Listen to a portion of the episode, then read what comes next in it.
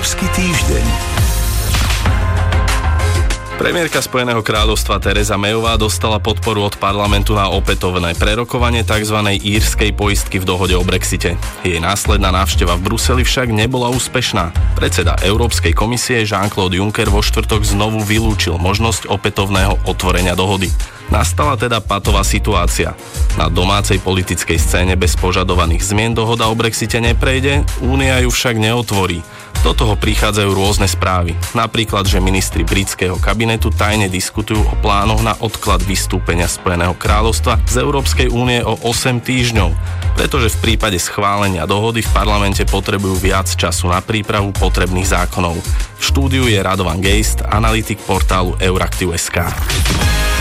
Európsky týždeň. Dobrý deň, pán Gejst. Opýtal by som sa rovno. Rozumiete tomuto dianiu na britskej aj európskej politickej scéne a vidíte nejaké priateľné východisko, aby sme sa teda vyhli tomu strašiaku tvrdého alebo nazvime to neriadeného Brexitu? Samozrejme, každým dňom rastie riziko, že Británia bude odchádzať bez dohody, čiže rastie riziko tvrdého Brexitu, ale zatiaľ by som bol opatrný v nejakých rýchlych záveroch. Myslím si, že teraz každá zo strán drží na rukách karty a hrá taký poker. Odohrávajú sa dva dôležité pohyby jeden na britskej politickej scéne. Teresa Mayová, aj keď sa to nezdá, postupne získava podporu. Alebo sú náznaky, že získava podporu jednak od opozičných lejbristov, ktorým ponúka napríklad to, že v prípade odchodu uzákoní v britských zákonoch, že miera ochrany pracovníkov bude minimálne taká, ako keď bola Británia v EÚ. A zároveň sa tak trochu zjednocuje konzervatívna strana, čo bolo doteraz najväčšia prekážka toho, aby dokázala pretlačiť dohodu parlamentom. Čiže v Británii sa zvyšujú šance, že nakoniec Teresa Mayová predsa len úspeje. A zároveň na európskej politickej scéne síce Európania ďalej hovoria, že na tom, čo už raz bolo schválené, sa nebude nič meniť, to znamená, dohoda o odchode sa nebude meniť, ale vytvára sa stále možnosť pripojenia nejakého kodisiu či nejakej doplnkovej dohody, ktorá by napríklad ohraničila časovo tú tzv. írsku poistku, čo by mohlo byť dostatočný dôvod preto, aby britskí poslanci schválili Mayovej dohodu. Čiže ja si myslím, že trošku sa tie ľady lámu, ale ako ste povedali, stále to môže znamenať, asi aj bude znamenať, že aj v prípade schválenia dohody to bude na poslednú chvíľu a Veľká Británia požiada o odklad odchodu. Čo neznamená, že Brexit bude zastavený, iba že sa neudeje 29. marca, ale o niekoľko týždňov neskôr. Dobre, prejdeme teraz na ďalšiu a tiež nie veľmi príjemnú tému. Európska komisia prúdko zhoršila prognozu rastu ekonomiky eurozóny. Kým v novembri predpokladala rast na úrovni 1,9%, teraz je to už len 1,3%. Aké sú príčiny a čo to môže konkrétne znamenať napríklad pre slovenskú ekonomiku? Európska komisia identifikuje vonkajšie a vnútorné príčiny. Tými vonkajšími sú samozrejme riziko neriadeného Brexitu a riziko, že na britsko-európskych hraniciach zrazu vystanú colné bariéry, čo určite naruší pohyb tovarov, služieb a kapitálu a bude to mať ekonomické dôsledky. A, a je to aj riziko obchodných sporov medzi USA a Čínou. Zatiaľ Spojené štáty s Čínou rokujú, ale nedá sa vylúčiť, že to napätie prepukne do nejakej obchodnej vojny.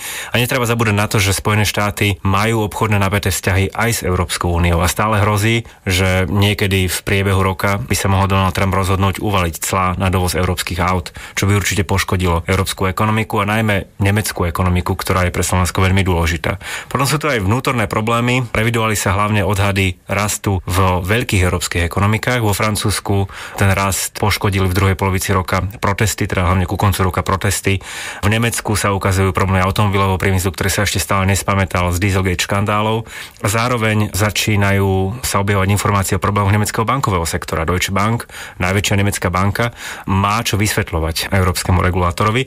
No a revidoval sa aj odhad rastu Talianska, kde sa po to asi najviac podpísala politická nestabilita a takéto dlhé naťahovanie sporu medzi Talianskom a komisiou o tom, ako má vyzerať talianský rozpočet. Čiže výsledkom je, že európska ekonomika porastie v tomto roku pomalšie, než sa predpokladalo. Stále to nie je recesia, aj keď v niektorých krajinách, napríklad v tom Taliansku recesia bude, stále to nie je hospodárska recesia, len to je pomalší rast. Pre Slovensko to asi bude znamenať, keďže je ohrozené aj potenciálnou obchodnou vojnou, aj problémami automobilového sektora, tak pre Slovensko to tiež asi bude znamenať revidovanie očakávaného rastu a nižší než očakávaný rast. Študuje so mnou Radovan Geist.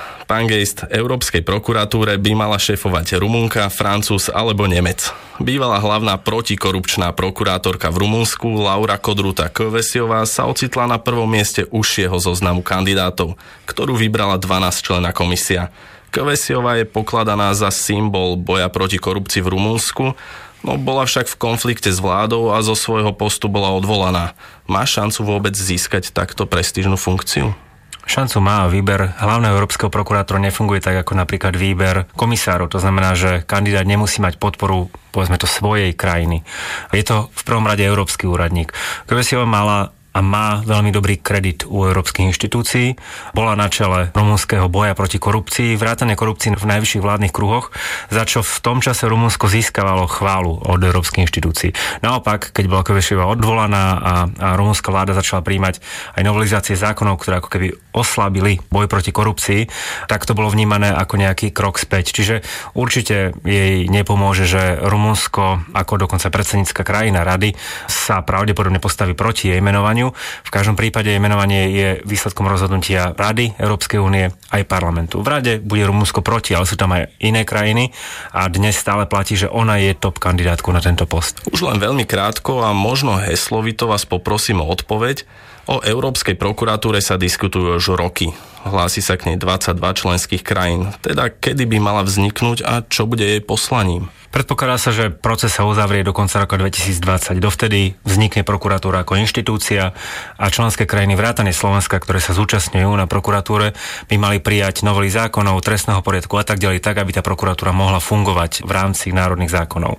Jej hlavným krokom je bojovať proti podvodom, ktoré ohrozujú finančné záujmy Európskej únie a to sú dva veľmi široké okruhy. Jedným sú podvody súvisiace s európskymi peniazmi, najmä teda štrukturálne investičné fondy a agrodotácie a druhou oblasťou sú podvody súvisiace s DPH, pretože daň z pridanej hodnoty je jedným z príjmov európskeho rozpočtu a tým pádom bola definovaná ako finančný záujem Európskej únie.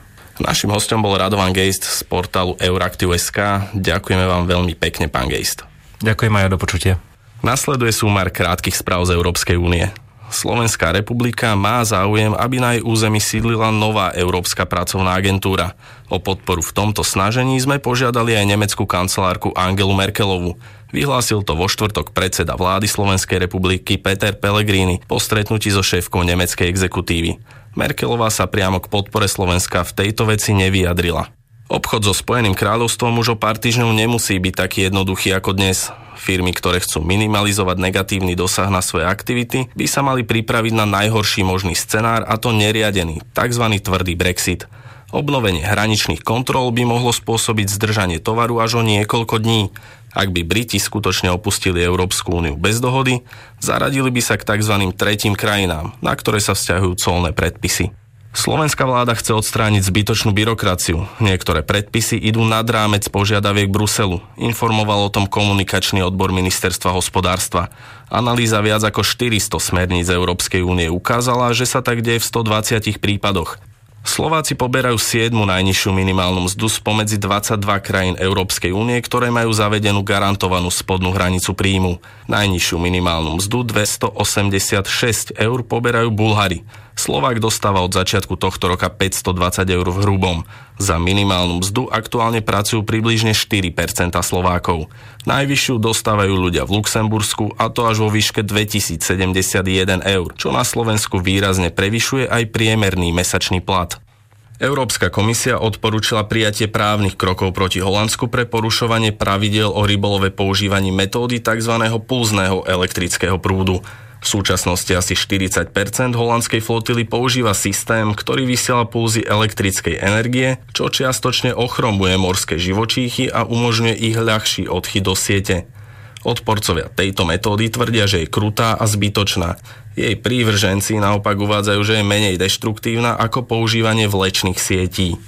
Počúvali ste reláciu Európsky týždeň. Za pozornosť od mikrofónu ďakuje Matúš Havlík a dramaturg Boris Koreň.